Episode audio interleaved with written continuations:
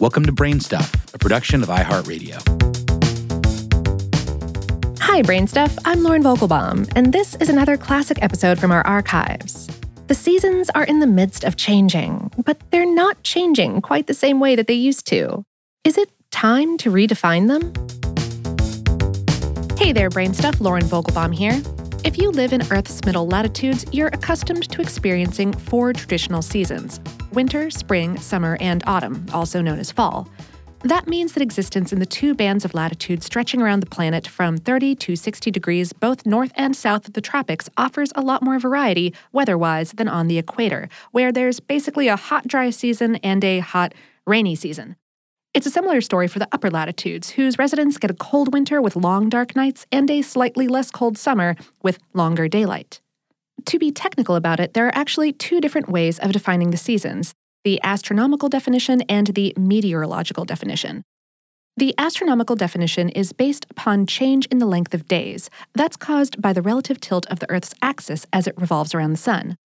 So, in that system, winter is the time between the winter solstice, the shortest period of daylight of the year, which occurs around December 22nd, and the vernal or spring equinox, when day and night are roughly equal, which occurs around March 21st.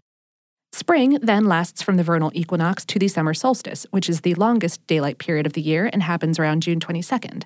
Summer runs from then until the autumnal equinox on September 23rd, another day when light and darkness are equal. Then autumn continues until the winter solstice. The meteorological method, on the other hand, has been around since at least the mid 1900s and is a lot simpler.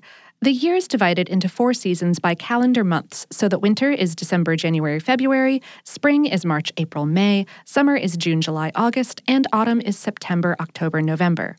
A 1983 study conducted by climate researcher Kevin Trenberth found that the simpler meteorological definition more closely agreed with observable weather in the continental regions of the Northern Hemisphere, while the trickier astronomical definition fit reality better over the oceans in the Southern Hemisphere.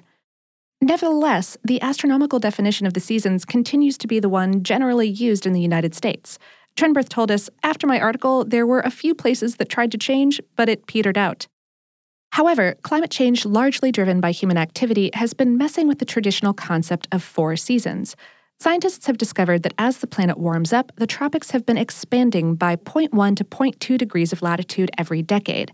That means places that once had four seasons are shifting to having just two. But even in regions that still experience four seasons, weather and temperature patterns have been altered. Across the United States, the shift from cold winter weather to warm spring temperatures happens earlier now than it did in the past, and the period of winter weather is shorter and generally milder. In the first few months of 2017, some eastern U.S. cities were even beset by startling summer like conditions in February, with many reaching or surpassing their all time temperature records. Climate change induced seasonal creep, uh, coupled with the overall warming trend, might make you wonder whether the concept of four seasons may eventually become obsolete. Trenberth, who's currently a scientist at the National Center for Atmospheric Research and who was a co recipient of the 2007 Nobel Peace Prize for his work in climate studies, doesn't see that happening. But he says the definition of the seasons may change. We'll still have winter, spring, summer, and autumn in the middle latitudes, just the timing and duration will be different.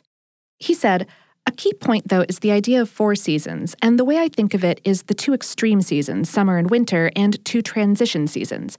One could redefine the latter to be shorter.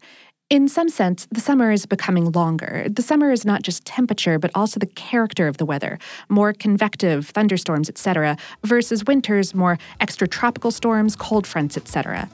There's one analysis that suggests summers are now 13 days longer and winters are 20 days shorter than they used to be. Today's episode was written by Patrick J. Kiger and produced by Tristan McNeil and Tyler Klang. For more on this and lots of other curious topics, visit howstuffworks.com.